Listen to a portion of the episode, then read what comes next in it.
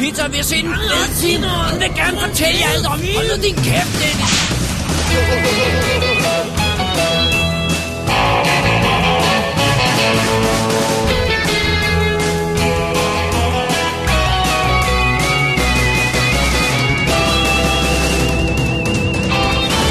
Double D's Definitive DVD Podcast.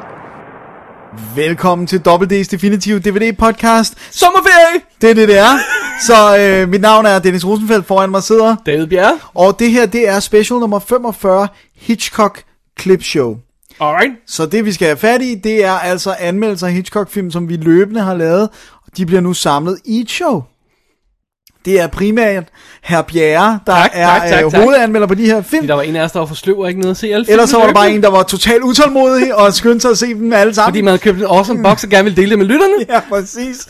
Øh, og nu i anledning af sommerferien, så tænkte vi, I skal da ikke sidde derude i stuerne, togene, busserne, hvor I ellers hører D, og græde jer selv i søvn. Jeg kan godt lide, at vi ikke øh, har, har muligheden åben for, at lytterne rent faktisk også holder sommerferie, og derved ikke gider at høre vores show. Den mulighed er der ikke, fordi hvad alle Double D-lytter selvfølgelig bruger deres sommerferie på, det er da at genhøre alle 179 foregående episoder. Men Så her er muligheden for at høre noget, noget øh, lidt friskt. Og, og øh, de udgaver, du har fat i, de er altså del af en Alfred Hitchcock, hvad hedder den? The Masterpiece Collection Box. Det er en amerikansk box, som har 14 skiver i sig. ja, Og øhm, det er sådan noget som øh, for eksempel øh, Frenzy, vi hiver fat i. Det er øh, Rear Window. Og øh, Birds. Og lad os se, hvad har vi mere? Vertigo. Og øh, en til. ja, en til. Hvad fanden er den sidste? Nå, det kan jeg ikke. Det må vi se. Det må vi se. Det dukker op. det dukker op. Øhm, og det, i selve anmeldelserne, der bliver selvfølgelig nævnt udgaver og ekstra materiale og sådan noget. I hvert fald, hvis vi husker det. Øh, Ja. så øh, det er ikke altid, vi lige får det med. Men, øh, men øh, du sidder op med fingrene klar. Har du kommet i tanke om den sidste? Nej, du sidder og tæller. det synes jeg er lidt awesome. Men i hvert fald, det, det bliver en, en håndfuld, måske lidt mere end en håndfuld af Hitchcock-film. Og øhm, ja, man, kan, man har jo hørt det før, hvis man har hørt showene, men, men øh, nu er de sat sammen for første gang. Ja, simpelthen. Og Så- der bliver et lille lydbreak ind imellem, og alt sådan noget der. Med et lille quote. Ja. Og øh, hvis du ikke allerede... Nej, skal vi bare, skal vi bare, skal vi bare gå ind til øh, øh, anmeldelser nu, og så kan vi wrap showet op bagefter. Ja, lad os gøre det. Alright. Så, vi starter nu allerede. Ja.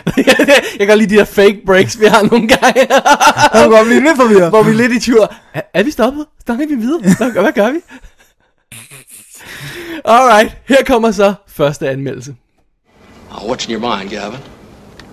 I asked you to come up here, Scotty, knowing that you'd quit detective work. But I wondered whether you'd go back on the job as a special favor to me. I want you to follow my wife. No, it's not that. We're very happily married. Well, then, I'm afraid some harm may come to her. from home. Someone dead. Scotty, do you believe that someone out of the past, someone dead, can enter and take possession of a living being? No. If I told you that I believe this has happened to my wife, what would you say?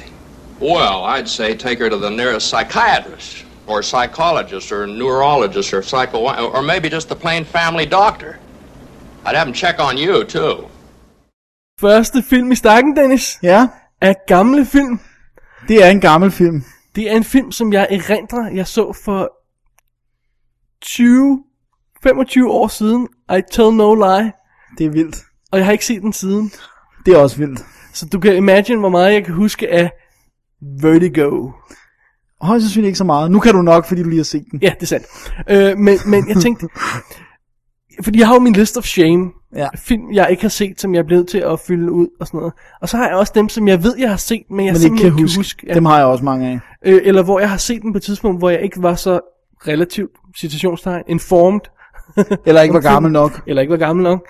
Øh, så, så, så, så jeg tænkte, det var på tide til Vertigo. Ja, det var en god, det var en god idé. Det vil jeg også gerne se. Var det, var det den der restaureret, hvor de har ordnet farverne og sådan? Altså, den er i farve i hvert fald. Det var noget med, den var helt forgået, ikke? Det, det kan, det kan, det kan jo... Vores gode buddy øh, øh, Søren øh, Borgqvist har lige øh, set den og fortalt mig en masse om det. Sådan noget med, at de har måttet restaurere den fra sort-hvid kopi og alt muligt. Og, Og lægge farver på og sådan ja, noget. der er en masse special features om det. Jeg må indrømme, jeg nåede ikke at kaste mig over dem. Jeg så bare Nej, filmen. nej, det er fint. Men den stod okay. Den stod øh, som sådan noget nu gør. Ja, Ja. fint. Øh, til dem, der ikke kender Vertigo, så er det jo Alfred Hitchcocks Vertigo fra 58. Den øh, ligger lige inde imellem øh, en, en bunch af andre øh, film, han lavede med Jimmy Stewart, eller James Stewart. Rear Window, The Man Who Knew Too Much, øh, og så fremdeles. Og så kommer denne her, og så holdt han op med at arbejde sammen med ham. På trods af, at han har lavet en masse film med ham, så lavede han North by Northwest og Psycho bagefter og sådan noget stil der. Så, øhm, og måske er det fordi, at James Stewart, han er blevet gammel i den her. Er han det? Ja, det er han. Han er 50 år i den her, i virkeligheden, når, når han indspiller den her film, og han ser gammel ud. Han ser ikke, han, og han skal lidt sådan være en ung, smart detektiv i den, så det er sådan lidt, Det er på kanten. ja, det er lidt på kanten. Øh, Stewart han spiller øh, John Scotty Ferguson, som er øh, øh, en, en, en, nu er privatdetektiv nærmest, sådan, eller det bliver han sådan lidt, i, øh, i øh, San Francisco. Han har måttet trække sig tilbage fra sit job i politiet, fordi han har højdeskræk. Og en episode, han havde, forårsaget ganske enkelt en kollegas død. Og øh, det kan han ikke rigtig leve med Leve med. mere, så han siger op hos politiet og, øh, og kommer videre i sit liv. Han bliver simpelthen bedt om en af sine gamle venner, som han ikke har set i meget lang tid, som er sådan en superrig øh, entreprenør gut eller sådan noget, en stil der, som beder ham følge efter øh, hans kone, Madeline, fordi hun er begyndt at opføre sig mærkeligt. Hun gør nogle underlige ting, og ved ikke, han ved ikke rigtigt, hvad hun render rundt og laver i, i løbet af dagen, manden der. Så han med øh, Jimmy Stewart øh, øh, følge efter ham og finde ud af, om hun rent faktisk er på selvmordets rand, eller, eller hvad fanden der er ved at ske. Øh, fordi et eller andet er i hvert fald helt galt. Han foreslår rent faktisk, at hun måske er possessed, altså besat af en tidligere, øh, hvad hedder det, en, for- en, hvad hedder en for, for, En ånd, eller en forfædre, for, for, for, en formoder. ja, en for, en forperson. Modsat en bagperson. Tak. uh, Scotty, han er selvfølgelig, eller Jimmy Stewart der, han er selvfølgelig meget skeptisk over for det her, men han indvilliger i at følge efter øh, øh, Madeline, fordi øh, ham der manden er meget bevidst om, at han skal tage det her til rigtige myndigheder og til folk, der ved noget om den her slags. Han vil bare være sikker, før han gør det. Fortæller han. Jimmy Ja. Stewart, så han, Jimmy Stewart siger, okay, vi prøver at følge efter hende. Og ja, hun er efter, og oh, hun er screwed up, hun er fucked up i hovedet. Du var langsom at komme frem til den rent faktisk. Jeg skal lige vende mig til. Ja, det er rigtigt. Der er eller helt galt med hende. Hun følger og går i, i fodsporene på en af sine øh, formødre, så, som, som led en, øh, en, en græld skæbne i tidens morgen, og, øh, og hun, hun går rundt til forskellige steder. Hun går rundt til et hotelværelse, hun har lejet ude i byen, og hun kan ikke rigtig huske, hvor hun har været, og ja, han, der, der er galt, her, og det er meget godt, at han følger efter hende, fordi hun er hopper rent faktisk i San Francisco-bugten, eller hvad det hedder Ja. for at begå selvmord. Går vi ud fra. Ja. Øh, og Jimmy Stewart får reddet hende, og så mister han sit hjerte til hende. Han bliver smaskhammerende forelsket i hende, og hun får det i hvert fald ikke bedre, og han bliver i hvert fald ikke mindre forelsket i hende, og det hele går forfærdeligt galt. Så jeg har vist ikke sagt for meget. Nej, men så må du heller ikke sige mere. Nej. Hey, øh, Dennis, Ja. elsker du den her film? Det er ret lang tid, jeg har set den, men da jeg gjorde, elskede jeg den. Okay. Jeg vil, gerne, jeg vil faktisk gerne gense den også nu. Ja, altså ma- mange, Hitchcock han laver nogle fabelagtige film. Han er blevet ophøjet til at være den her mester, den her guru af gyset, og den her store øh, øh, øh, geni, øh, ekscentrikeren, og alt det her, som har lavet alle de her film og sådan noget, ikke? Det Hitchcock kan, er ganske enkelt. Han kan fortælle en fucking historie. Ja. Han kan fortælle en historie og gøre den spændende. Det, jeg vil lige vil sige, den første halve time, øh, time af den her film, er Jimmy Stewart, der følger efter Kim Novak, spiller Madeline. Kim Novak. Platinum Blonde, Kim, Kim Novak. Ho, ho, ho, ho. Nå, altså simpelthen Jimmy Stewart, der følger efter hende, og betragter hende, og, ser, og der bliver ikke sagt et ord. Og, og, og det er riveting. Man sidder bare og følger med, fordi han fortæller det i billeder og sådan noget, ikke? Og så når han kommer ind i det historie, som er super cool. Det er ikke noget med besættelse af mystiske ånder og sådan noget. Det, det kan vi roligt understrege ja, ja. nu her. Det er, det er en krimi-thriller, det her. Det er ikke et, et Supernatural. Nej, det er det ikke. Øhm, og når vi først kommer ind i historien finder ud af, hvad det handler om, det er fandme spændende. Ja. Det er spændende, og det er skide godt fortalt. Og øhm, han bevæger sig ud på nogle, øhm, nogle meget interessante tangenter, den kære Hitchcock her. Fordi han er jo ikke bange for at få sin leading man, Jimmy Stewart, til at være noget af det mest creepy, jeg nogensinde har set ham. Nej, han holder sig ikke tilbage. Fordi når han begynder at blive fascineret, Så gør han ting, han ikke burde. Ja, og senere i historien gør, det, gør han endnu flere ting, han ikke Han burde. ikke burde. og det er stadigvæk sød ret Jimmy Stewart. Men, goddammit. Ja, det er naughty. Naughty. På den gode måde. Og det er jo så fedt i de her gamle film. Der, der, der er jo ikke sådan noget, altså, alt sex og, og, og, og, og, og, og, Seksualitet i det seksualitet, taget. erotik og sådan er noget antydet. antydet, underforstået, øh, innuendos og alt sådan noget der. Det, det ligger hele tiden og bobler ned under, men de bliver aldrig rigtig skåret ud i pap. Og i alle ting, så virker det bedre. Ah, nogle gange virker det meget godt at få et par ordentlige kasser op i hovedet. Dennis, der er ingen, der kan sige det som dig. Er- ser- Seriously, du vil hellere et par kasser i hovedet, end du vil have, uh, you know how to whistle, don't you? You just put your lips together and blow. det er da en af de bedste replikker, nogensinde Ja, ja, ja, den er fantastisk. Men, ikke den øh, film. Øhm, men det kommer an på, hvad det er for noget, okay. Hey, det ene udelukker jo ikke det andet. Nej, hvis Man vi kan kan få begge film- dele. To film på en aften. Dennis. Ja, eller hvis der er begge dele i én film. Det er også sandt. Først innuendos, og så, så bare breaking through the surface. Jeg synes, du har derailet min anmeldelse. Det er okay. Åh, oh, gud.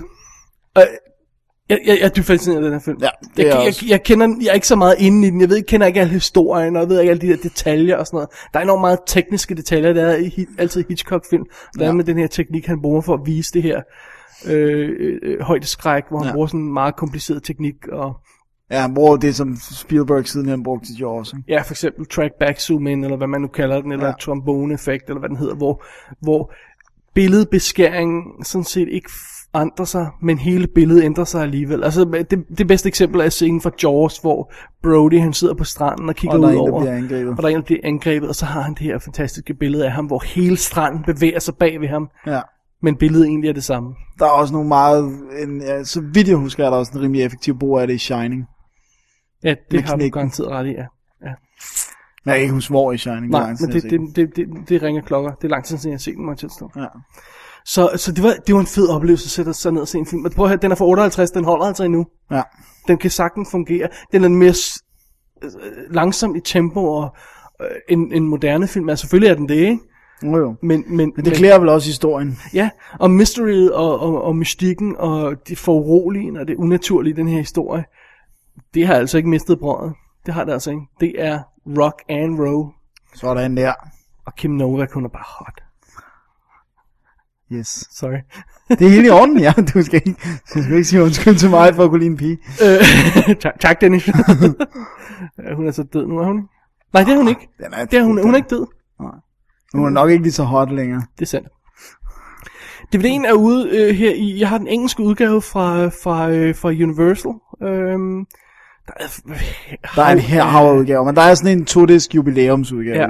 også. Denne her, den har dokumentaren Obsessed with Vertigo, som er den, der, der fortæller nogle af produktionshistorien, og et kommentarspor af dem, der har restaureret den, som fortæller noget om, hvordan de har gjort. Og jeg har ikke fået hørt det selv endnu, men efter sine, som Søren Borgqvist, han fortæller os, vores gode ven, øh, så skulle det være rigtig, rigtig, rigtig spændende stof, hvis man interesserer sig en lille smule for filmhistorie, og måske også noget filmrestaurering og sådan noget. Ikke? Ja. Og specielt selvfølgelig, hvis man er Hitchcock-fanatiker. Det er selv sagt. Jeg har, jeg har taget nogle flere Hitchcock-film og lagt dem i min skal se stak, Dennis. Jeg ved ikke, hvornår jeg når til dem, men jeg kunne godt tænke mig sådan at Ja. nå til dem.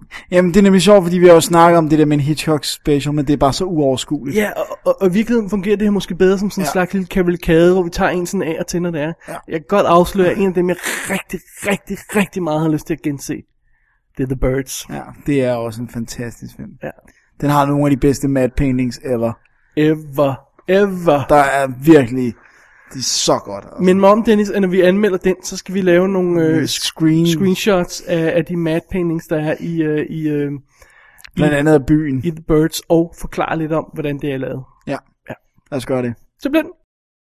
A whole flock of gulls nearly capsized one of my boats, practically tore the skipper's arm off. Scaring the kids. Keep it low. And but he's scaring me, too. Are you trying to say that all these. No, that sounds impossible, Sebastian. Jake, look, I'm just telling you what happened to one of my boats. The girls were after your fish, Mr. Sholes. Really, let's be logical about this. What were the crows after at the school? What do you think they were after, Miss? Uh, Daniels. I think they were after the children. for what purpose? To kill them. Why? I don't know why. I thought not. Birds have been on this planet, Miss Daniels, since Archaeopteryx, 140 million years ago. Doesn't it seem odd that they'd wait all that time to start a, a war against humanity?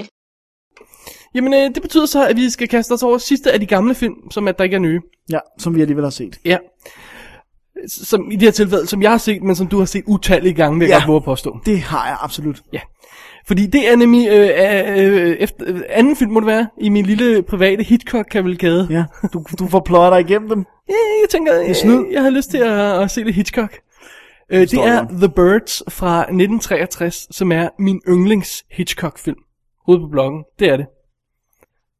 Dennis, han øh, laver ansigter. Jeg laver ikke det, jeg er bare imponeret. Okay, ja. Altså, Hvad jeg, er din? Jamen, Jeg synes, det er svært at sige en en Åh oh, nej, yndlings. nu jeg, altså, sorry Dennis, jeg bad dig om at lave en Ja, liste igen. præcis. ja, nej, Jeg kan ikke. jeg kan ikke finde ud af det. Åh, oh, gud. ja, Nå, men lad os lige tage plottet til, til dem, der ikke uh, skulle kunne kende det. Det er noget med nogle fugle. Det er sandt. Videre.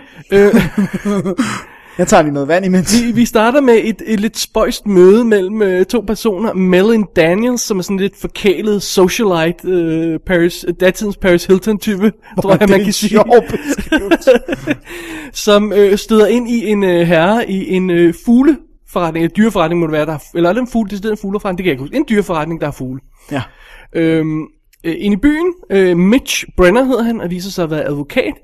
De starter sådan lidt sjovt, fordi han lader som om, han tror, hun arbejder der, og hun lader som om, hun arbejder der, for at snakke lidt med ham. Og meget weird. det ender lidt galt, men øh, de, kommer, de kommer sådan lidt sjovt ind på hinanden, men øh, der er også lidt interesse der. Øhm, så øh, for, øh, fordi hun øh, vil jo ikke, øh, der er jo ikke noget, hun ikke kan få fat i, den her Melanie Daniels, så hun beslutter sig for at, øh, at finde ud af, hvor ham Mitch han bor, og øh, hvad han laver, og købe et par lovebirds til ham.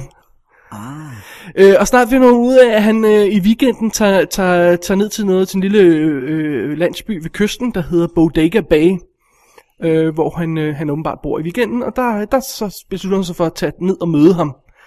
Øhm, hun, han bor sammen med sin, sin øh, hvad hedder det, mor og sin yngre søster, er det ikke? Sådan det skal forestille at være, så vidt jeg husker. Ja, simpelthen. Og øh, for at gøre en lang historie kort, efter mange, mange omstændige tricks og ting og sager, der formår hun rent faktisk at komme ned og møde ham.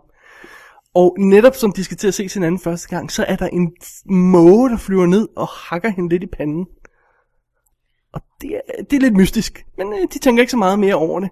Men stille og roligt begynder der at ske andre mærkelige ting med fugle. Der er fugle, der pludselig flyver ind i dørene og vinduer, og snart begynder de at angribe folk.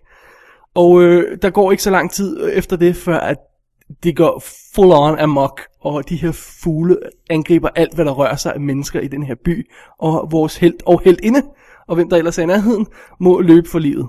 Ganske enkelt. Og barrikadere sig i huset og alt den slags der. Så det er vores historie. Så øh, vi befinder os altså i en lille, hyggelig by øh, ved, ved, øh, ved vandet. Og, øh, og det, er, det er specielt sjovt, fordi øh, det kommer vi tilbage til lige om lidt. Øh, fordi Hitchcock han har skudt så meget han kunne i studiet og, og på, Ja. og på the backlot. han jo at skyde i studiet, fordi du kunne kontrollere det. Simpelthen. Der er, der er et fantastisk skud i starten af det her, hvor øh, Melanie, hun går over gaden og hen til øh, øh, dyreforretningen. Og kameraet følger hende med en panorering, og kameraet går forbi en, en øh, stolpe, sådan en øh, hvad lysstolpe, whatever, sådan et eller andet. Ja. Og når hun går bag ved den, så skifter det til et studieoptagelse. Der er simpelthen et break i optagelsen. Det ene er lavet på location, så de sidste 10 sekunder af det her klip vil Hitchcock så forfærdeligt gerne lave i et studie. Det er, Det er, det er virkelig sjovt. underligt. Er det ikke den, hvor hans cameo falder meget tidligt? Jo, det er faktisk lige der, hvor hun går ind i, i Butikken. øh, dyrforretningen der, og så går han ud. Ja. Fordi han er jo med i alle sine film, hvis ikke vi har nævnt det. Det har vi. Det ved de Ja, fleste. det ved man. Ja. Så, nå, det var bare lige en sjov lille detalje. Øh, fordi at, ja, det her, det er jo en, altså, det, det er jo en slags katastrofefilm, kan vi ikke kalde det? Selvom katastrofen er sådan øh, naturen, der ja, går amok. Ja, jo, jo, det kan man godt. Men den er opbygget lidt på samme måde. Og, øhm, og det er sjovt, fordi da jeg brokkede mig i forbindelse med øh, Tidal Wave øh, Hyundai anmeldelsen sidste gang, Ja. hvor jeg sagde, at den spiller 100 minutter, der går 60 minutter før, at Der sker noget. der sker noget rigtigt, ikke? og der er hints til det undervejs. Ikke? Men der, er- her er sådan set ikke så forfærdeligt meget anderledes. Det spiller også de der knap øh, hvad er det, 110 minutter eller sådan noget, stil. jeg kan ikke huske det lige præcis. Og der går 53 minutter, før det første reelle angreb bliver sat ind. Men den måde, han henter til det undervejs, Hitchcock, og stille og roligt opbygger den her stemning af uhygge og, og øh, øh, hvad hedder det, øh, det, den kommende katastrofe lurer sådan i horisonten. Det er Ja. ja. mesterligt gjort. Men det er også sværere at hente til en, en flodbølge, fordi når den kommer, så kommer den. Både ja og nej, vil Ja, jeg du sige. kan selvfølgelig sige det der med at vise jordskælv Ja, og sådan noget. ja og, og, vise øh, målinger, altså, de virker bare ikke så godt. Altså, der, er, ja, der er der bare nogle rigtig creepy tegn. der er nogle rigtig creepy tegn. Specielt det med fuglen, der bare sådan helt umotiveret slår ned i, i hende der i starten. Ikke? Og så gør Hitchcock igen det, som han gør i Vertigo, som jeg også snakker om. Med at han distraherer, hende, øh, distraherer en, en med en personlig historie. Ja. Så det der tease, der er mellem, øh, hvad hedder det, Melanie og, og hvad hedder han, øh, Mitch, øhm, i starten der, man tænker, åh, hvad må der ske ved det, og åh, de flirter lidt, og, og han skal ud og besøge hende. Og, ja. Men, øh, og pludselig, øh, før man ved af det, så er der gået tre kvarter, og fuglen er begyndt at angribe. Ikke? Ja. Og, og, og det, det kan han sgu, Hitchcock. Så må man, det må han mange give. andre ting. Ja, og, og, og dialogen er enormt godt skrevet i den her film. De kunne noget med dialog i gamle film, som man måske også får demonstreret, hvis man hører de filmcitater, vi har i showet i dag. Det er Så rigtigt. har jeg ikke sagt for meget. Det er rigtigt. Ja, ja. Tror du, det er tilfældigt, det lå sådan her? Ah, nej, Det var det. det var ikke, men det var ikke tilfældigt, du nævnte det. Ah, okay. Åh, oh, gud. Men øh, nej, de kunne noget med dialogen, så der er det her teasen, øh, øh, du ved, det, det, det, øh, det seksuelle og det erotiske der, det ligger sådan ned under, men uha. Også kun ned under. Ja. For endelig, der kommer ikke noget op til overfladen. Puha. Hvornår er det, Birds, er det slutningen af 50'erne? Eller? Bird er på 63. 63. 63. Så den er efter øh, Psycho. Ja, Ja. okay. Øhm, så det er cool. Den fungerer skide godt. Den luller ind, ind i en sand øh, fornemmelse af, øh, nå, det går nok det her, og så pludselig gør den amok med fugleangreb. Og det er selvfølgelig det, der er hjørnestenen i den her film. Det er simpelthen de her fugleangreb, og som, øh, som, øh, som jeg nævnte før med, med hvordan Hitchcock, han, han, godt, han, han kunne ikke lide at skyde on location. Han vil have det hele i studiet. Så det skulle han faktisk bruge nogle ret komplicerede visuelle effekter øh, matte paintings og den slags, vi har snakket lidt om før, for at skabe ja. illusionen af, at, at, øh, at de var on location, selvom de ikke var det. Og samtidig skal han have de her fugleangreb lavet med sådan, for den tid relativt komplicerede special, øh, special effects. Ja. Så den her film er rent faktisk proppet. Den har sådan knap hvad er det, 370 øh, effektskud i, eller sådan noget den stil. Det er meget for den tid. Ja, helt vildt. Helt vildt meget. Det er nærmest også stadigvæk meget nu, hvis du ikke er en højere budgetfilm. Ja, det er det nærmest, ikke? Ja. Ja. Altså, så, så øh, jeg kan ikke huske, hvor mange effektskud der er i sådan noget som Star Wars og de der tidlige store effektfilm, men det er ikke så forfærdeligt meget mere. Nej. Det er det altså ikke. Så det cool. Og de her fugleangreb. Og de, ja, de har brugt rigtige fugle. De har brugt øh, papfugle, skulle jeg til at sige. De har skudt fuglene separat og lagt dem ind over. De har, de har bundet fugle fast til folk, og de har De gjort alt muligt. alle mulige ting, og det, det er så scary. Og du kan godt se nogle gange, at det ikke er rigtigt, at der er et eller andet sådan off ved det, men det sker så hurtigt, og, og så klipper han igen, og så, og så er der, og, og næste klip er en rigtig fugl. Ja. Øh, så, så man får illusionen om, at, at, At det bare er ubehageligt. Ja, og det er virkelig, virkelig godt lavet. Der er den her centrale scene i filmen, hvor en hel skoleklasse bliver angrebet af fugle. Den synes jeg stadig er scary den dag i Ja, dag. men det er også det der med, at det er en skoleklasse. Det er det, ikke? Det er børn, ikke? Og det, vi ser altså fuglene sidde Og man ved aldrig, hvad Hitchcock kan finde på. Ja. Øh, der er nogle fantastiske historier. Jeg vil ikke gå så meget ind på dem her. Der er nogle fantastiske, fantastiske historier i dokumentaren på skiven, som spiller 80 minutter. Det er en rigtig, rigtig Det er dokumentar. en mesterlig dokumentar. Og der får man blandt andet også forklaret nogle af de her effektprocesser, de har brugt til at lave det og sådan noget. Se nogle demonstrationer på, hvordan det ser ud og sådan noget. Det er, jamen det er så flot. Det er the bomb. Det er noget, som ekstra materiale bør være. Ja. Og så elsker jeg elsker effekt, gammeldags effekter. Jeg elsker historien om gamle effekter. Øh, du, du kender jo godt den her proces, de har brugt. Du har selv set dokumentaren, ikke også? Så du ved, at, at de bruger, i stedet for at bruge, øh, bruge det, man bruger i dag som blue screen, man skyder simpelthen et objekt mod, mod en blå skærm, og så kan man sætte det ind et andet sted. Meget enkelt. Så brugte de den her gammeldags yellow screen teknik, som blev brugt til blandt andet Mary Poppins til at, til at kombinere dem med tegnefilm og sådan noget. Ikke? Og det er, sådan noget, det er sådan noget mytisk noget med, at der er et kamera hos Disney, der kunne filme den her proces. og man skulle bruge det, og, og, og rygterne gik på, at der er den her ene gut, som lavede det her kamera, som resten af sit liv prøver at duplikere det, og aldrig, det lykkedes aldrig. Sådan noget, ikke? det passer ikke helt vel, men Nej, der går sådan en sjovt. stjerne om det og sådan noget. Det er helt vildt sjovt, ikke? Ja. Øh, og det, for, for datiden er det sådan helt vildt kompliceret. Det er sådan noget med, at du skyder to filmstrimler samtidig, og du har en speciel baggrund med en speciel lys på og sådan noget, ikke? Det er, det er virkelig vanvittigt. Og jeg, jeg elsker sådan noget. Jeg er dybt fascineret af det. Jeg ja. kan slet ikke få nok.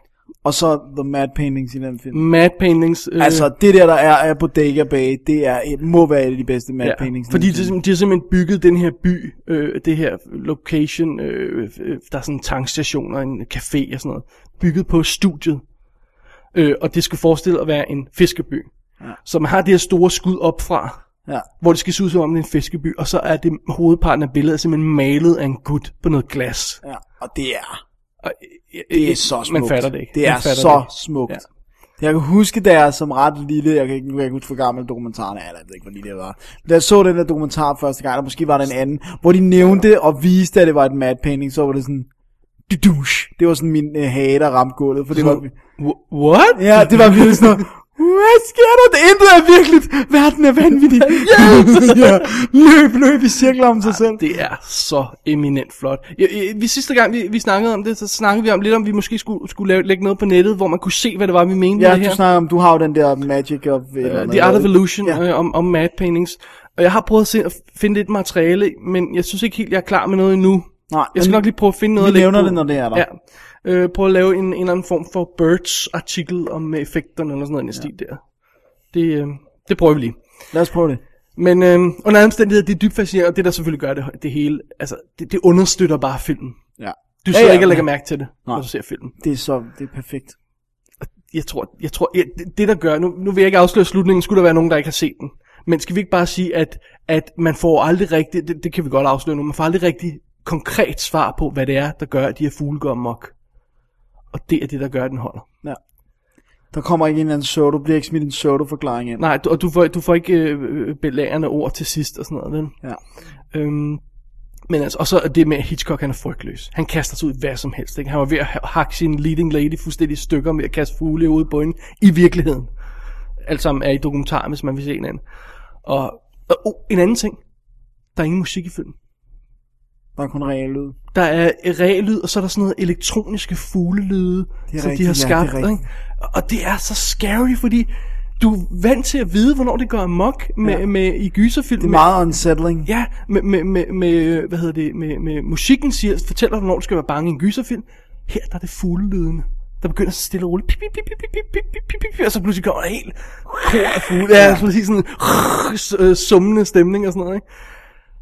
Scary shit. Ah, det er godt. Scary shit. Jeg kan varmt anbefale The Birds. Jeg kan varmt anbefale øh, den DVD. Jeg har en amerikanske fra Universal, som har den her dokumentar på, og en masse andet materiale. Jeg tror næsten alle Jeg- udgaver har den dokumentar. Jeg mener, de efterhånden. har Den. Jeg danske mener. har i hvert fald ja, også. Så jeg tror, man er faktisk godt lige, næsten lige meget, hvad for en Men udgave. man skal sikre sig, at den er der. Og man skal ikke købe den danske udgave af den, der er i en boks, så vidt jeg husker.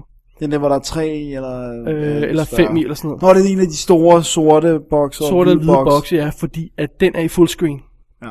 Og det er den engelske udgave i boksen, med, hvor der er en 14 film med Hitchcock. Den er også i fullscreen. Så man skal lige holde øje med det. Og, og okay, det er ikke så meget, der bliver beskåret i den her slags film. Men det er Men stadigvæk Hitchcock irriterende. bruger sin frame så godt, så du kan ikke undvære de der 25% der mangler, når det bliver skåret, beskåret til tv. Det kan du altså ikke.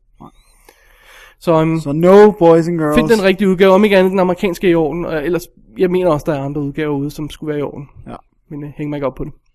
You know, I've been thinking it's not safe for you to roam around Chicago looking for this George Kaplan man you've been telling me about. Because you'll be picked up by the police the moment you show your face. Such a nice face, too. Now, don't you think it'll be a better idea you stayed in my hotel room while I located him for you? Brought him to you? Can't let you get involved. It's too dangerous. I'm a big girl. Yeah. And in all the right places, too. Så er vi nået til den sektion, der hedder film, vi har set den her uge, som er gamle film, som vi har set, som der ikke er nye. Ja. Her er så Twisted. Der er kun én film den her uge, Derfor så er det filmen, vi har set i den og den her. er rent faktisk ny, for den har ikke været på Blu-ray før. Nej. Men filmen er gammel. Ja, det er sandt. Udgivelsen er ny. Alrighty. Jeg har fat, jeg har set, Ja. og øh, du har selvfølgelig også set. Men jeg har ikke set den på Blu-ray. Tid, tidens morgen. North by Northwest. Som en del af min øh, Hitchcock-kavalkade her, som jeg jo har kørt de sidste par uger, sådan ganske privat hjemme i min lille stue. Og øhm, what? Ja, ja, fine. Go. øh, den er fra 1959 og har øh, Gary Grant, øh, Cary Grant, ja. skal man sige. Jeg ved ikke, hvorfor jeg siger Gary. Cary Grant og øh, Eva Marie Saint i hovedrollerne, sammen med James Mason og øh, Martin Landau blandt andet. Ja. Og øh, det er jo ganske enkelt historien om en øh, sådan en New York reklamemand, Roger Thornhill, som rent tilfældigt, skal vi sige, kommer til at række hånden op på det forkerte tidspunkt. Der kommer en, han sidder i en, en lounge i en eller anden hotel, og så kommer der en, øh, sådan en, en messenger ind og spørger efter, øh, øh, spørger om øh, øh, Thornhill der, nej, nej, hvad hedder han, hvad, hvad, hvad, hvad de kalder ham, nu kan jeg ikke huske, hvad de, hedder. Jo, Kaplan, Kaplan, telefon til Kaplan, ikke også, siger han. Og så øh, rækker Thornhill hånden op for at sige, at han også gerne vil have øh, mulighed for at bruge telefonen, eller sådan noget i den stil der. Eller Ja. sende et telegram, eller sådan noget, hvad er det? Noget i den stil der. Ja. Det vil sige, at han rækker hånden op, Og når, så- når den øh, gutten der siger Kaplan, og så er der nogle hemmelige agenter, der ser ham, eller hvad fanden de er, og siger, aha, det er Kaplan. Så det er fra, øh, fra det punkt af, tror alle, han er George Kaplan, som åbenbart er en af en international man of mystery spy. Ja, det er alt fordækt, der overhovedet er i verden, det er George Kaplan. Det er George Kaplan åbenbart involveret i, og den stakkels øh, Cary Grant der bliver, øh, bliver hivet med på en øh, mildest talt frustrerende rejse igennem vanvidets øh, forvekslings øh, her. Så tror jeg virkelig også, du har beskrevet det. Og det, det er sjovt, fordi man sidder virkelig og siger undervejs, ej, ej, come on! Ja. nu kan jeg ikke gå mere Nej, galt." nu, så uheldig kan man simpelthen ikke have lov til at være, altså. Øh, så øhm, vi er i øhm, så meget for plottet. Ja, det var flot. Han møder en chick undervejs. Øhm, øh, der er, øh, der får en, noget tid, øh, filmen foregår på et tog, og han bliver nødt til at søge ly i hendes kopé, og så Dennis sidder og laver bevægelser i stolen, der ikke tåler mikrofonens. øh, ja, anyway. ja, de, de, der er lidt, ja, de kommer, ja. Ja, de kommer godt ud af det sammen. Så ja, der er selvfølgelig også en chick i det hele, og, øh, og øh, hvis jeg ikke fik nævnt det, så er James Mason bad guyen, og Martin, La- Martin Landau er hans håndlanger. Og Martin Landau er jo tilbage i sin, det look han har, sådan lidt, eller vi er hvad, seks år før Mission Impossible tv-serien. Ja. Så han har Han det er- super cool look. Han er ret ung, ikke? Ja, og James Mason er selvfølgelig heller ikke særlig gammel. Nej. det her, det er, er øh, det er ikke en komedie, men den er fandme sjov. Ja, Den og har- den er også let. Den har det der lette løb hen over tingene, som en god komedie har. Men det er jo altså en thriller, så det er sådan en lidt sjov kombination egentlig. Ja. Jeg synes ikke, det skader filmen. Absolut ikke, det Er fungerer. man, er man sådan, det, men det, jeg tror, han bruger det, eller jeg, jeg føler, han bruger det til at punktere stemningen, når det, når det hele er meget sådan, nu kan det godt blive for selvhøjtidligt, så smider vi noget yeah. laugh ind, og så, så, så, okay, ja, det er en film, og det er sjovt, og det er ballader, det er spændende og sådan Og det betyder måske også, at han kan tillade sig at, at udsætte sin hovedrolle indhaver der, øh, øh, Cary Grant, for en hel masse ting, fordi vi køber lidt mere, fordi vi godt ved, at vi skal tage det alt for alvorligt. Ja. Ikke? Hvis Ja. det her var en dyb seriøs drama øh, og thriller, Så har man tænkt, okay, det der, det er ah, nu må lige, ikke? Altså, øh, men, men øh, og Nachi Hansen mener selvfølgelig Hitchcock, som styrer det her med hård hånd, som vanligt. Ja, det er Fordi- tight. Ja, og, og det er sjovt, fordi jeg har set mange Hitchcock-film undervejs, men at det er en eller anden grund, så denne her række, jeg har set på det sidste, øh, hvad hedder det, øhm, øh, Vertigo, Birds. Birds og denne her, har alle sammen en ting til fælles. Det er et fantastisk kemi mellem parret i hovedrollen, Ja. hovedrollerne. Øhm, øh, Cary Grant og Eva Marie Saint, som simpelthen, altså, de er super cool. Ja. Cary Grant, han er super cool. Og hun er super hot. Han er man, hun er super hot. Og, og så altså, helt, igen helt utroligt, at det slipper sted med dialog, ikke? Øhm, Ja, de kører hele står der og, og halsmutcher, og så siger, så siger, øhm, så siger hun til ham, I'm a big girl. Og så, siger, så kigger han bare ned, og han laver elevatorblikket, og så siger han, in all the right places too. det er bare sådan noget, hey, Jesus. Det er godt. Det kan vi godt lide. Ja, hun var, hun var flot. Hun, Hun havde virkelig, virkelig, virkelig, virkelig flot, virkelig ansigt, classy, altså. rigtig flot. Øh, øh, og han har et andet med de der. Han har et andet med alle piger. Ja, han er meget fascineret af dem. Det, det, det, er, vildt, det er vildt godt. Ja. Øhm, øh, hvad hedder det? Og den, når filmen starter, har vi selvfølgelig en af de allerede nu klassiske øh, Saul Bass, Bass øh, introer, som jo lavede de her credit-sekvenser til mange Som af, han gik ud og skød selv. som, som, som simpelthen er en lille mini-stylized film. Her der er det basically forsiden af et en bygning, som bliver stille og roligt tegnet op, og nogle vinkler og sådan noget i den stil. Jamen, det er bare så super classy, og du ved allerede, at du er rigtig god hen, når du ser sådan en indledning. Ikke? Jo. Så der er en grund til at gøre det. Jeg ved ikke, det der med credit-sekvenser, det er sådan...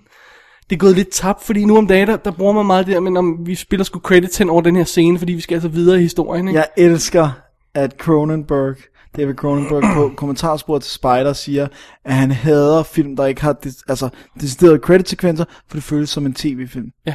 Vi skal nå det inden for den her tid, og vi skal nå til reklameblokken og sådan noget, så derfor så kører der bare handling. Så han siger bare, at det giver ham instant tv-movie feel, at, at uh, der ikke er en decideret Ja, credit og så er det også der, jamen, hvis I viser credits, hvor vigtigt er det så, det der sker, mens Ja. de kører, ikke? Altså, Exactly. jamen, skal jeg så tage det alvorligt, skal jeg følge med, og så skal jeg ikke læse credits? Eller Og den hvad? eneste måde at komme, en anden måde at komme udenom det der på, det er at lægge alle credits til sidst og bare vise titlen. Titlen starter, øh, så kører Ja. vi ind i det.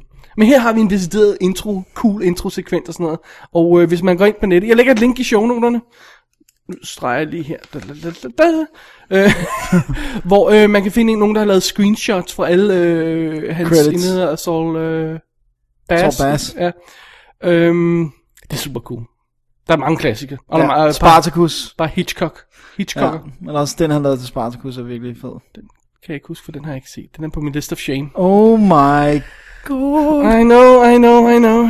Øhm, ej, det her, det er super smooth, cool, fun games. Der er ikke noget der. Det spiller 135 minutter. Det er en breeze. Altså, de er overstået, så du tror, det tror, det er løgn. Ja. Øh, Cary Grant, han er the coolest dude on the block. Altså, der er ikke noget der. Ja. Simpelthen så sej. Ja, det er awesomeness. Og øh, ja, det fungerer bare. Det fungerer simpelthen bare. Og, og, Hitchcock føler sig også, som om han er sådan lidt loose i den her film. Ja, ikke? han har det, man kan mærke, han har han det har det sjovt. sjovt, ikke? Han laver nogle sjove ting, ikke? Og de har det der øhm, gigantiske øh, final øh, showdown på, øh, på Mount Rushmore. Ja. Og så, og, og så har han simpelthen øh, nosser nok til at, til, til at få øh, Cary Grant til at sige, det der, han står og kigger, en kigger og kigger ud på de der figurer, der hugger ud i bjerget der, ikke? Øhm, jamen, han kan ikke lide at være her. Jamen, hvorfor ikke det? I don't like the way Teddy Roosevelt is looking at me. det er bare sådan what? det, det siger noget om tonen i Ja, filmen. det, ikke? det er god ja, humor, det der. Fun and games. Hvad så med Le Blu-ray, Jamen altså, Dennis. som er 50 havde- års jubilæums? Ja, vi havde uh, Gone with Wind i sidste uge, ikke også? Som var effing flot. Denne her er effing flot. Altså, det er fandme...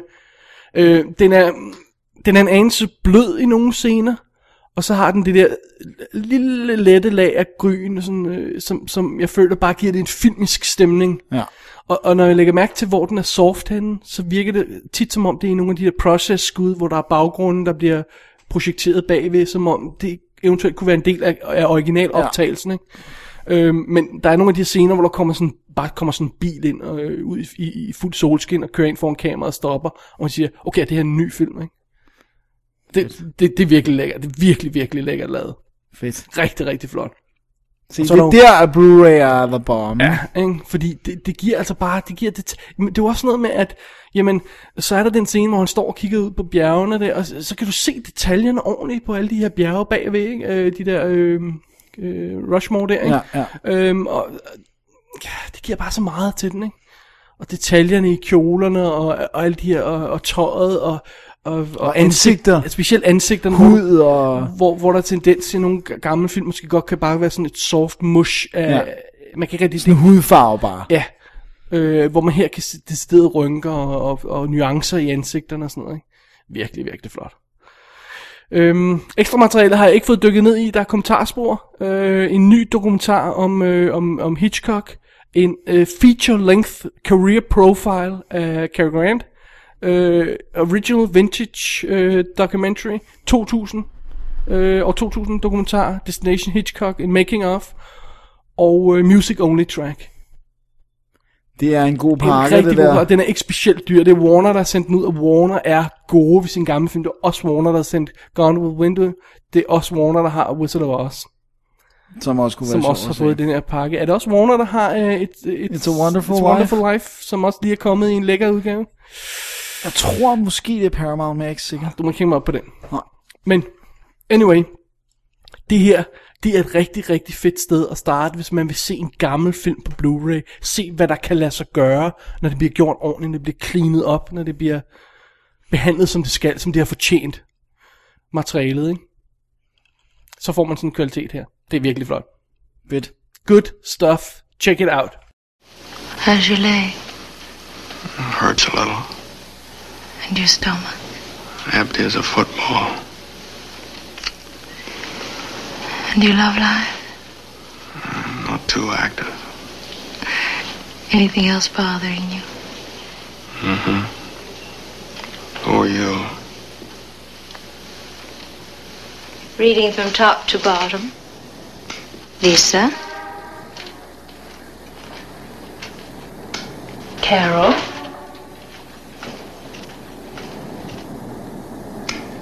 Fremont.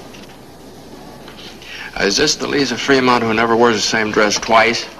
Only because it's expected of her. Som lovet i et show for sådan cirka 3,5 år siden, øh, da jeg anmeldte den sidste Hitchcock-film, Ja. Ej, det er ikke 3,5 år siden. Dennis Rosenfeldt, der, øh, nu skal vi præsentere os selv. Ja, ja, ja, okay, ja. godt. jeg kunne ikke huske det nemt. Okay. Nå, anyway, jeg sagde, at min næste Hitchcock-film ville være Rear Window, Ja. og den er her.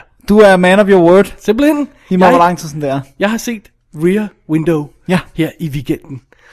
Jeg har fundet ud af, at det er perfekt at sidde og se gamle film søndag aften. Ja, det er ret godt. Jamen, det er bare, det er bare, det er bare the bomb. Og hvis man har en hele aftensfilm, så er det godt at starte søndag eftermiddag. Nice, nice. Alrighty. Øhm, øh, øh, ja, den her film, den handler jo ganske enkelt om, øh, øh, den er fra 54. Ja. For lige at få den placeret i Hitchcock sammenhæng. Det vil sige, den er øh, sandwichet ind imellem Dial M for Murder og To Catch a Thief. Den ligger altså før dem, vi tidligere har snakket om, øh, North by Northwest, Vertigo. Øh, jeg kan ikke huske, hvor Birds ligger lige på stående fod. Nå. Det kan jeg heller ikke. 60'erne. Ja, Er det vil jeg også sige. 60 eller 61 eller sådan? Anyways, god gammel Hitchcock. Han er at it again med sin, en af sine faste hovedrolle skuespillere, James Stewart. Ja. Yeah. Jimmy Stewart. Han er the man. Ja, simpelthen. Uh, Jimmy uh, Stewart, han spiller L.B. Jeffries, som er uh, fotograf, uh, som lever det vilde liv, kan man man lidt fornemmelsen af. Han er ude og tage uh, i krigszoner tage billeder og sådan noget. Han kan godt lide det der aktive, vilde fotografliv. Ja. Apparently. Det er det, han kan lide. Så han kan lide det så meget, så han har stået ind midt på en racerbane eller sådan noget, for at tage et billede af en bil, og er blevet kørt ned, eller sådan noget, en stil, der har brækket sit ben. Det var meget heldigt, det var det eneste, der skete, hvis han ned af en racerbil, Meget der blev heldigt. 500 km i. Øh, så han sidder nu øh, bu- øh, bundet til, skulle jeg lige til at sige, til en rullestol. Han må ikke bevæge sig. Han har sådan en kæmpe, øh, hvad hedder sådan noget, øh, Gips. gipsting på sit ene ben.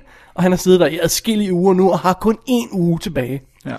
Men han keder sig bragt. Han keder sig bragt, og for at fordrive tiden, så sidder han, og det, det er super varmt i øjeblikket, skal lige sige i den her periode, så alle vinduerne står åbne, og han sidder og kigger ud på gården, og kigger på vinduerne over på den anden side af bygningen, og, og følger med i alle de andres liv, fordi han ikke ligesom selv har et.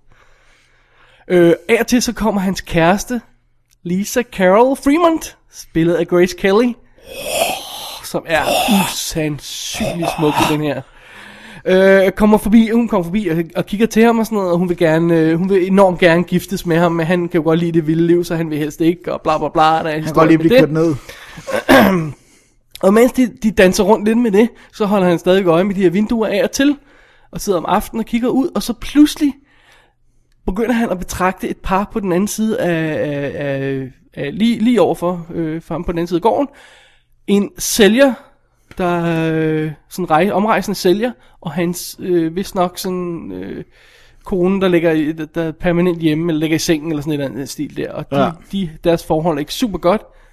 Pludselig er konen væk en dag. Åh oh, ja. Og øh, den gode L- LB, han får selvfølgelig øh, mistanke om, at han, hun er blevet myrdet. Ja, fordi at... Øh, Manden har myrdet hende, han slæber nogle underlige kufferter ud om aftenen, og der går ting og sager, der, der det er underligt. Det, det, det er ikke så godt. det er ikke så godt. Så, øh, så han begynder der at, at, at få gang i en helt vild øh, morteori, og få kæresten hugget, og prøve at få politiet med i det her. Og øh, historien udspiller sig sim- simpelthen ganske enkelt med, at vi følger den her efterforskning of sorts, at han Fra holder, hans lejlighed, ja, ja. han holder øje med, med ham fyren på den anden side af gaden. Eller gården. Det er basically historien i Ja. Rear Window. Det er det. Og det sjove ved filmen er, at med undtagelse af en lille håndfuld skud, så vidt jeg husker, så er hele filmen filmet fra den samme lejlighed. Og hele bygningen, hele bygningen med nogle 30 lejligheder, eller hvor meget det er, og gaden, man lige kan skimte udenfor, og hele gården og alt muligt, er bygget inde i et studie, som et stort fungerende sæt. Og der er hele filmen skudt. Det er så sejt. Det er insane, og sådan noget, sådan noget gør man ikke mere. Nej, det gør man sgu godt ikke. øh, I hvert fald får man ikke at vise det på den her måde, fordi for eksempel sådan nogle tv-serier som West Wing har bygget hele deres sæt Ja, som en klods, ikke også? ja. Men at, at bygge, sådan et sæt her, der skal se ud som om det er udendørs for det første, ikke? og så er det bare, bare the sheer scope af, af hele det her, det er fantastisk. Så, så rent på sådan en teknisk, praktisk plan er den dybt fascinerende, den her film. For hele filmen er nærmest Jimmy Stewart, der sidder og betragter andre folk. Ja, det er, det er en... Øh, det er noget af en opgave få sådan noget til at holde og være spændende hele vejen igennem. Men hvis ikke Hitchcock skulle kunne gøre det, hvem skulle så, ikke? Ja, det og, er han, sandt. og han kan gøre det. Selvfølgelig. Det er en, en fantastisk, intens og, og simpel og smuk lille film. Altså sådan en som Birds er selvfølgelig mere kompliceret, og, og Vertigo og sådan noget mere... Altså, men, men det, bare det der med, at vi er i samme lejlighed, samme location, det er vildt fascinerende. Ja. Det er også det, der gør Rope så interessant, ikke? Altså, Jo, men det er også, altså, et, man går ikke af vejen for et godt mor-mysterium. Altså, Også og det. det er det, det er. Altså. Og plus, vi får lov til at pigge ind i vinduet på andre folks liv. Det er jo altid interessant. Det er altid sjovt at se, hvad de andre laver. Ja. Da, da, da, da. øhm, så, så i sædvanlig hitchcock jeg tror, jeg har nævnt det adskillige gange allerede, så laver han det der med at, at, at, at, at lulle os ind i den her den her virkelighed, som filmen præsenterer, øh, øh, fotografen, der sidder i rullestolen, kæresten, der ikke vil committe sig, eller som gerne vil committe sig, og han vil ikke, og alt sådan noget, og de små historier, der foregår på den anden side, vi følger med, det, det nyforelskede par, der flytter ind, og straks ruller rullegardinet ned, og det kommer ikke op igen resten af filmen, stort set, Det er med, godt. med ganske få undtagelser. Så ved man godt, hvad der lige laver. Og en ensom kvinde, der bor nede i, i, i, på den anden etage overfor og sådan noget, ikke? Så, og, og han, han, han holder sin historie så meget i gang, at, at vi slet ikke indser, hvor meget information vi rent faktisk får nu her, hvor meget historie vi får proppet ind i munden. Og så pludselig, når mormysteriet mysteriet går i gang, øh, og, og vi begynder at skal trække på noget af al den her information, vi har fået, så er det sådan, Gud ja, vi har jo holdt øje med hende der. Nå, kunne det være noget der? Og hvad nu med ham? Og ser de noget? Og sådan noget. Pludselig ved vi det hele. Vi ved alt, hvad vi skal vide. Fordi sådan elegant er blevet leveret til os i den første halve time eller sådan noget af filmen der. Det er, det er, det er filmkunst. Hvis det ikke er filmkunst, hvad er det så? Ja. Uh, og så Hitch, Hitchcock, ikke? Hitchcock elsker sine kvindelige skuespillerinder. Ja, og de skal helst være blonde. Og han elsker Grace Kelly. Ja, hvem gør ikke det? Ja. Han arbejder sammen med hende et par gange til. Jeg kan ikke huske, hvad det, det, det Dial M for Murder, hun er med i. Øh, Oh, er det, det, kan jeg ikke huske. To Catch a Thief, hun er også med i, mener jeg. Ja. Sådan noget. Åh, jeg er ikke helt sikker. Jeg er sgu ikke helt Men han, er, altså, han elsker dem, men han er jo aldrig særlig sød ved dem. Så det er altid et mirakel, når de gider arbejde med ham mere end en gang. Jamen, det, det, det er sjovt, fordi at, at, øh, at øh, i dokumentaren, som, som vi måske kommer tilbage til på DVD'en, der sidder Curtis Hanson for eksempel og fortæller det, og den der klassiske historie med Hitchcock, han sagde, at skuespillere er kør, ikke? Og så sagde han, han, han tror ikke rigtigt på det der med, at skuespillere havde ham så meget, når det kom til stykket. Fordi at der var ingen som Hitchcock, der fik dem til at se godt ud. Der er ingen som Men han kan stadig godt have været ubehagelig på sættet, jo. Ja, men alle de historier, der rent faktisk kom, begynder at komme frem, og jeg tror, det er sådan lidt en myte, som Hollywood sådan har kunne lide og, og, øh, Hold og, fast i. holde Han fast var jo heller ikke amerikaner. Han er ikke amerikaner, han er meget teknisk instruktør. Så han, han har måske ikke haft så mange følelser med i spillet. Øh, måske har han været lidt kontant og sagt, prøv at høre, du skal bare kigge derover og, og jeg, du har ikke brug for at vide, hvad din motivation er. motivation. ja. øh, så det kan godt være, at han har været sådan, ikke? Men, øh, men måske er han ikke så slem, når det kommer til stykket. We'll never know. We'll never know for sure. Men øhm, ej, jeg synes, det, det, det er en fantastisk historie, det her. At, at man kan få den til at fungere. At man kan få spænding ind i den her, det her plot, hvor vi bare sidder og kigger på nogen gennem et, et vindue, og få et helt mormysterium. Og at, som sagt, kæresten kommer med på det. Den der øh, øh, kvinde, der kommer og masserer ham, fordi han, han er jo kommet til skade og sådan noget. Hun bliver også rodet ind i det. Han, han får sendt dem over at tjekke ting og sådan noget, fordi at han kan jo ikke bevæge sig ud af den stol. Så han sidder vildt i den stol hele tiden. Det er godt. rullestol, ikke? Altså, it just works. Det er spændende. Man sidder til sidst, skal jeg ikke afsløre noget her, man sidder helt ude på kanten af sædet og roer og skriger. Ja, man virkelig øh, ophidset. Ja. Det er godt. Og så har han jo gjort det godt, den kære Hitchcock. Skal vi lige have med, at det er Raymond Burr, som spiller ham, vi tror har slået en ihjel. Øh, Lars Thorvald hedder han. I filmen. Okay. det er meget sjovt. Ja. Øhm, som jo senere, eller tid- tidligere spillet Perry Mason og lavet, øh, spillet Ironside og sådan noget, så han, ham kender vi godt. Ironside er der bomb. Og øh, jeg, vi diskuterede lidt før, gjorde vi, jeg kan ikke rigtig huske, hvor han er i, hvor han var i status på det her tidspunkt, men at de har fået ham med skuespilleren til bare at rende rundt i en lejlighed og, og, og, og, og mime ting, basic. Man kan jo ikke høre noget, hvad han siger. Nej, det, det må være øh, Hitchcock, altså. Det er Hitchcock. Øh, i, I dokumentaren der, som er på, på DVD'en fra Universal, der fortæller øh, en af dem, der spiller rollerne blandt andet, at de har de her små øh, headsets øh, inde i øret, som er sådan øh, hudfarvet, så man ikke kan se dem. Øh, hvis Og der kan de få ordre igennem. der, der sidder Hitchcock og snakker til dem, men de kan ikke snakke til ham, så det var en perfekte situation for ham også. Han elsker jo det der, han kan sidde og manipulere med dem. Ja. Og der er en virkelig sjov historie. På et tidspunkt, det er jo som sagt meget varmt, og, og, og øh, der er et, et par over på den anden side, der, der sover ude på deres øh, altan, sådan nærmest, eller på brandtrappe, eller hvad fanden det er, ikke? på en madras. Og så begynder det at regne, og så skal de have madrassen ind.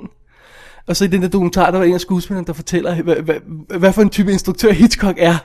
Fordi så siger han øh, til manden, at kvinden skal tage, øh, tage høre, sit høreapparat ud, ikke, så hun ikke kan høre, hvad han siger. Og så instruerer han manden, og så siger han til manden, at nu skal de gøre det omvendt, så han tager høreapparatet ud, og kvinden sætter det i. Ikke? Og så viser det sig, at han instruerede dem til at gå ud ind af hver sit vindue. Så når det begynder at regne, så tager de fat i den her madras og går hver sin vej. Med det resultat, at det ser helt ud naturligt ud af sådan en panisk par, der prøver at få det her madras ind af hver sit vindue. Det er sjovt. Og det, sådan, det, det tror jeg måske der myten er kommet med nogle af de der ting, han godt kunne lide at lave. Ikke? Og Han, han var også en prankster, Ja. Hitchcock. Men det giver, godt, det giver en sjov scene. Ja. Det gav en sjov ting. Det ender med en dem vælter ind af vinduet. Det er fantastisk. Det er virkelig god scene. Sjovt.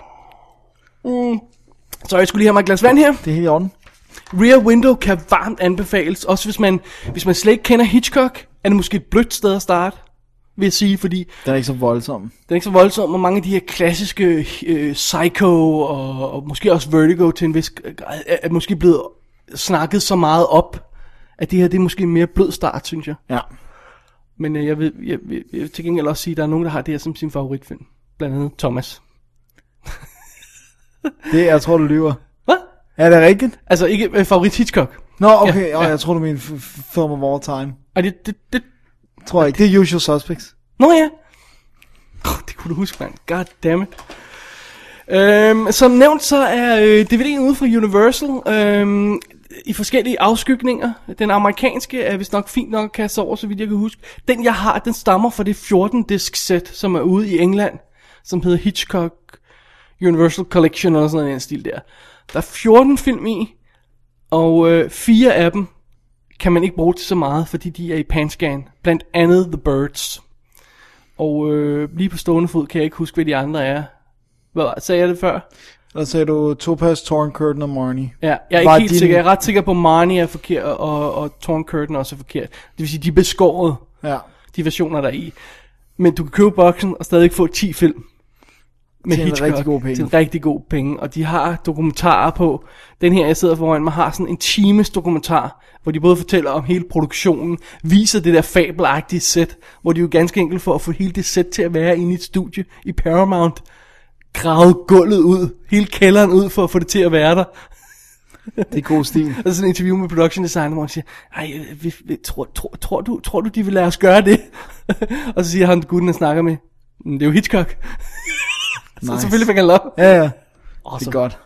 Øh, de fleste af dem har også, dan- øh, hvis ikke alle sammen, har også danske tekster, hvis det betyder noget. Og så er de anamorphic widescreen, hvis det er det, der skal til. Og der er altså også nogle af dem i det her øh, 14-disk sæt fra Universal, der er fullscreen, men skal være det. Ja. Så øhm, ja, det var det. Det var det. Rear Window. Awesome. Ja. Ja, det er godt. I must say I'm very worried. About Mr. Blaney. Yeah. He's gone off with a barmaid he used to work with. I think she's in very great danger. You're wrong, Tim. Absolutely wrong. It can't be this fellow. How long did you say he was married? Ten years. Well, there you are. A crime de passion after all that time. Look at us. We've only been married eight years. And you can hardly keep your eyes open at night. Well, that's as may be, but I don't knock you about either or make you do degrading things. No, the evidence speaks for itself. Besides, you can't make normal judgments about psychopathic killers. They can be triggered off at any time. We've got to find him before his appetite is whetted again. Første film i stakken af gamle titler, ja. som vi hiver fat i. Det er Frenzy. Uha, det lyder meget uhyggeligt. okay, der gik vi Thompson. bunker, Paul Thompsen. Uha, det lyder det, meget uhyggeligt. Det David siger, lyder uhyggeligt. Jeg tror ikke, det er en god idé at se den film sammen med dine husdyr. Det kunne godt. Alright, uh, Så bliver de nok meget bange. Being so derailed, så Ja. vi lige tilbage til, uh, til det, det handler om her. Ja. Det er jo Alfred Hitchcock, der har instrueret den. Ja. Og det er endnu en film i min Hitchcock-kalkade, min egen lille private Hitchcock-kalkade, jeg kører derhjemme, sådan, øh, når jeg lige synes, jeg kan presse det ind. Den er fra 72, og det er hans, uh, det er hans næst sidste film. Hvad blev hans sidste? Det blev Family Plot fra 76. Øh, og vi startede, sidste, år kunne vi ikke lige, øh, øh, sidste gang kunne vi ikke lige huske, hvad, hvad, hvor, hvornår Birds er fra. Birds er fra 63. Okay. Øh, og så lavede han Marnie i 64, Torn Curtain i 66, Topaz i 69, denne her. Og så Family Plot i 76, and that's it. Og så var det slut. Hvornår var det, han døde? Det var i 80'erne, var det ikke? Det skal jeg ikke kunne Ah, okay, udtale sorry. om. Men det var noget med til sidst, så sagde han, "Nå, nu, nu, nu, nu, kan, jeg nu kan mere." jeg ikke mere. Nej. Fair nok. Han har også done his deed. He's done his deed indeed. Ho, ho. Øh, Frenzy starter jo simpelthen med en helikoptertur ned ad Thames øh, for at etablere, at vi er i England. Mere specifikt er vi i London, og vi swooper hen over det der, og vi er hen til en, en politiker, der står og holder tale om, at nu vil de rense floden op, og alt skal blive rent, og ikke så meget forurening og alt det der, ikke? Og det er selvfølgelig, et, igen har Hitchcock det der glimt af sort humor og sådan noget. Ja. For det næste, der sker, det er selvfølgelig, en kvindekrop kommer flydende op af vandet. det er godt at rense ud. Ja. og det er sådan noget, åh, oh, oh, endnu et necktie murder, og sådan noget, åh, oh, the necktie killer, og sådan noget. Altså, slipsemorderen er, er løs i London. Slipsemorderen. Nice. Ja, jeg er sikker på, at det er det, den der, han hedder i den danske. Det er godt. Sikkert. Øhm, og det er altså meget fint. Og så klipper vi til vores held, øh, hvad hedder det, Richard Blaney, som står og binder sit slips. Det kan ikke være godt. Så vi er sådan lidt, hey, er det hun morder? Og hva- hva- hva- hva- hvad nu? og så øh, få scener efter, han bliver jo fyret fra sit job og sådan noget, han arbejder i en bar og sådan noget, så nu har han ikke rigtig noget at lave, han drikker lidt for meget, så sidder han igen på en bar og drikker, og så sidder, God de, idé. så, så sidder der to folk og snakker om The Necktie Killer.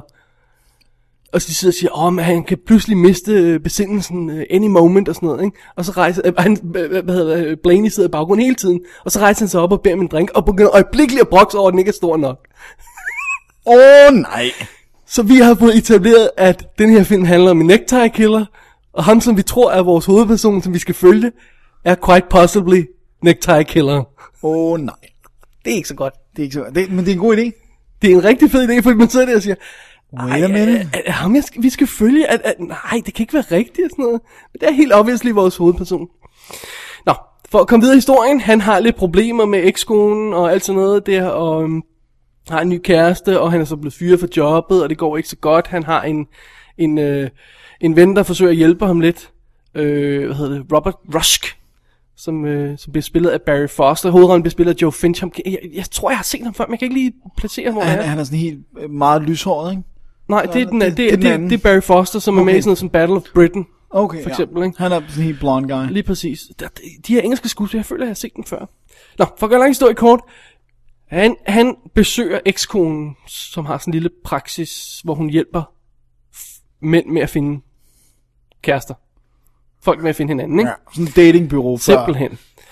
Og øhm, s- kort tid efter, nu skal jeg passe på, hvor meget jeg afslører her, så ko- ankommer morderen til denne her, øh, til det her kontor, voldtager og dræber ekskonen, kvæler hende med et slips. Vi får altså afsløret, hvem morderen er. Vi ved godt, hvem morderen er for nu, på nuværende tidspunkt.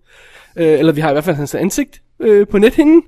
Og øh, det er altså meget fint. Og så øjeblikket efter, så forsøger øh, øh, øh, hvad hedder det, øh, Richard Blaney der at komme tilbage til kontoret. Han bliver set af en sekretær. Blaney går igen. Sekretæren går op, finder den døde øh, ekskonen på kontoret. Ergo, det må være Blaney, der har slået ham ihjel. Resten af filmen er ganske enkel. Politiet, der vi gradvis, altså øh, øh, mere og mere øh, absurde øh, tilfælde og sammenfald og sådan noget, får flere og flere beviser mod Richard Blaney, og tror, at han er The Necktie Killer. Samtidig med, at vi som publikum hele tiden godt ved, at han ikke er. og godt ved, hvem morderen er, og ser morderen udføre flere og flere mord, og ser, hvordan han han havner dybere og dybere i fedtefadet, den kære Richard Blaney. Så det er ganske enkelt historien. Frenzy. Så det er sådan uh, serial killer versus mistaken identity plot. Det er, det er en dejlig kombination. Ja. Ja. Hvor, det- hvor, hvor, hvor hurtigt inde i filmen er det, at øh, eksen bliver myrdet? Er det 25 minutter inden? Eller sådan noget? Nej, jeg tror, det er hurtigere. 17. Ja, jeg tror, det er hurtigere, men du må ikke hænge mig okay. helt op på det. Nej, det kan godt være, det er det omkring, ja. Ja. ja. Men så vi ved i hvert fald, vi ved, hvem, hvem morderen er. Ud, ingen tvivl om det. Øhm, og det, det, det er virkelig spøjs, fordi øh, det, det, resten af filmen bliver et spil mellem de her to personer, Ja. hvor den ene af dem ikke ved, at han er i spillet. Det, det, det, Og, og Hitchcock får, får lavet nogle helt øh, fantastiske øh, setups og, og sammenfald, og hvor, øh, hvor, hvor, hvor Blaney der, han, han, han, han, han, han gør ting, og man sidder og, som publikum og råber til ham, No, don't do it! Og sådan noget. Det gør, man råber tit, når man ser Hitchcock. Ja, lige godt. præcis, ikke? Øh, og så samtidig så har han enormt meget sort humor i den her film, øh, Hitchcock. Meget mere end, end, end nogle af de andre, vi har snakket om. Ja. Så den er sådan, det bliver hele tiden sådan drillende. Ja. Ja, sådan, altså... Den har meget glemt i øjet. Der, der, der er for eksempel en scene, nu skal jeg ikke gå i detaljer med den, men hvor mor, morderen han forsøger at gem, gøre noget med et lig, der kæmper mod ham. Ja, det kan jeg godt ja. et stift lig, som han ikke kan få til at gøre, hvad han vil. Ikke? Og det er en fuldstændig absurd scene af, af sådan slapstick-proportioner. Ikke? Eller den her seriøse inspektor, der efterforsker sagen. Og så har Hitchcock poppet sådan en, en eller også er det forfatteren, der har gjort det, proppet den her sidehistorie ind med, at han tager hjem og spiser aftensmad hos konen og diskuterer dagens begivenheder med hende. Mens han forsøger at undgå den franske eksperimentalmad, hun laver i øjeblikket, fordi hun går på kursus. Så vi har den her seriøse inspektor, der sidder og diskuterer, hvordan den her gut der, og alle beviserne, der tårner sig op mod ham. Øh, Samtidig med, at han flygter fra mad. Ja, ja, samtidig med at forsøge at lade være med at spise den her afskyelige mad, der bliver sat foran ham. Det er helt vildt sjovt. Det er godt. Uh, men altså, der er ingen tvivl om, at Hitchcock, han er jo selvfølgelig ved at være deroppe af på det her tidspunkt, ikke? Jo, han er godt op i årene. Han er godt oppe i årene. Og jeg synes også, øhm, kender du ikke det der med, at, at det virker lidt som om nogle af de ting, han laver i filmen, ikke er lige så originale som det, han laver for 20 år siden, hvilket selvfølgelig ikke overrasker, vel? Nej, nej, det er fair nok. Men det er som om, der er ikke så meget... Nyt under solen. Nej, der er ikke så meget originalitet. Jeg har fornemmelsen af, at mange af de her ting, han laver, har jeg set før nu. Ikke nødvendigvis hans egen film, men, men bare sådan set før generelt. Ikke? Ja. Hvor når man så de tidlige film, han lavede, så var det sådan at jeg kan ikke mindes, jeg har set det der setup før. Jeg kan ikke mindes, jeg har set det der skud før. Eller den, den scene før, lavet lige på den måde. Ikke? Ja. Og allerede her synes jeg, man begynder at fornemme, at ja. eh, eh, han er ved at være deroppe af. Ikke? Ja, har du rent faktisk set den der flat top, eller hvad det var, den hed? Den har jeg godt nok aldrig hørt om. Flat top? Var det ikke den hed? Den, den sidste, han lavede? Family plot. Nå. Det rimede flat top family plot. Hvad hedder det nu? Uh? Flat top? I don't know where I got that. Det er fordi, jeg har aldrig hørt den titel heller. Det er Bruce Dern, og det, det er så også en sort komedie igen. Jeg kan huske, jeg så den i tidens morgen med min far. Jeg synes ikke, den var særlig god. Nej. Ja, det må jeg se igen. Ja. Det må jeg se igen. Giv det en chance. Ja, men øhm, det er ikke den næste film, jeg skal se. Den Nej, her. nej, det, det. Nej. Øhm, det, der så også chokerede mig dybt i den her film, det er, at, at i den første voldtægt der, så flår morderen kjolen af hende her, den stakkels pige, øh, og man ser brysterne og øh, det hele, og Udover der så efterfølgende er den her ekstremt brutale kvælning, hvor han, man ser morderens ansigt, og svedet driver af ham, og, og, og, øh, øh, øh, han stønner og proster, og har nemt, at han er ved at komme i bukser, hvilket han sandsynligvis også er. Øh, og mens, øh, hvad hedder det, slipset strammer sig om hende der, den stakkels dame, og, og tungen er ud, og hun bliver, him, hvad hedder det, øjnene ryger vender hvide ud af, og sådan ja. noget, og virkelig, virkelig brutal. Og så det der casual sådan nudity, så Ja. ja. Åh, nu skal vi lige se hendes bryster, værsgo, her. Ja. Det, det gjorde et stort indtryk, øh, indtryk på mig, da jeg var lille og så den første Det kan jeg godt forstå. What the? Og, og lidt senere, så er sådan en casual scene, hvor der, der er, øh, nu snakker vi 72, ikke? Og så normalt, selv nu om dage, når vi har sådan en scene, hvor et, et, et par vågner om natten, og den ene træder ud, så har de tøj på, ikke? Ja. Om det så er nattøj, eller hvad det er. Nej, hun er helt nøgen her. Ja. Og, Det er og også det er sådan- svært. Der er jo set masser af folk, der sleeper in the nude. Men, men det virker lidt underligt. Ja. Jeg synes, det virker lidt out of character Ja. i filmen. Men det er meget interessant, fordi man får sådan en lille, lille, lille chok. Ikke, at det er en stor pointe i filmen, vel, men Nej, det, er nej. sådan, det er en sjov ting. Så, øhm, Så man kan også godt se den for uh, nudity. nej, Dennis. Du kan ikke se den for de tre sekunders nudity der. fordi hvis du gør det, så er du... Ja, sad. men øhm, tough, rigtig hård, brutal morhistorie i virkeligheden, der alligevel bliver, bliver til at sluge, fordi den simpelthen har så, den har så meget humor. Ja. Man kan lade være med at sidde og grine af den. Den er virkelig åndssvag. Specielt den kamp med livet der, den, den skal man altså... Den skal man... Uh... ja. Det er godt. Øhm, efter sine i tidens morgen, der, øh, der fik den en X-rating på et tidspunkt i England, den her film, fordi den simpelthen var så hammerende brutal. Og på et tidspunkt var øh, UK-versionen også klippet med 19 sekunder. Det er den ikke mere. De nye versioner af den skulle være helt intakt, og jeg tjekkede også både den engelske og den amerikanske udgave, de ud til at være identiske. Hvad jeg sådan lige kunne se, jeg kunne, jeg kunne ikke sidde og lave en direkte sammenligning med, men jeg så den ene, og så bagefter så den anden. Det virkede på mig, som om de var fuldstændig identiske. Og ja. det er også det, jeg har læst mig til på nettet. Så den Hitchcock-box, jeg, box, jeg anbefalede tidligere fra Universal med 14 film i, som man kan købe, som vi har link til øh, inde på sitet, den er, er Frenchie også i, og der kan man sagtens kaste sig over den. Og den er jo så det sædvanlige pakke der med, øh, med, med 45 minutters making-of-program, der er nyt, som er super fedt. Og så traileren, hvor Hitchcock flyder ned ad Thames, Hvor var han cool, altså. mens han introducerer filmen. Jeg ønsker jeg nok være, hvorfor jeg ligger her, ikke? Jeg kan ikke lige huske, hvad han siger, og sådan noget. Morderløs i London, og sådan noget. Det jo ham selv, der narrater de her Ja, trailers det er der, så ikke? godt. Det er så sjovt. Han er virkelig god. Han Han, er- han var virkelig god. Fan effing tastic. Jeg synes, at Frenzy var rigtig godt gensyn. Jeg, jeg har set den i tidens morgen. Jeg kunne næsten intet huske af den. Men det var en fed film. Sjov film. Så rock and roll. Rock and roll, mand. Næste film i min Hitchcock-kavalkade, hvornår det nu end kommer. Ja, hvad er det? Shadow of a Doubt fra 43. Ja. Du hopper rundt i tid. Så er I advaret. ja, jeg hopper rundt i det. Jeg ved ikke hvorfor. Det var bare lige sådan det. Take heat. Det var sådan, øh, kortene faldt ud. Og hvis jeg ikke fik sagt det, så var det Universal, der Ja, den der det- box. det- Det fik jeg sagt. Ja, godt. Så øhm, check it out. Der er, her, der er flere gode Hitchcock-film i den boks der. Køb, den, køb den. How do you do? My name is Alfred Hitchcock, and I would like to tell you about my forthcoming lecture. It is about the birds and their age long relationship with man. It will be seen in theaters like this across the country. In my lecture, I hope to make you all aware of our good friends, the birds. Theirs is a noble history, and through it all, man has played a conspicuous part. This cave drawing is one of man's earliest sketches of his feathered friend.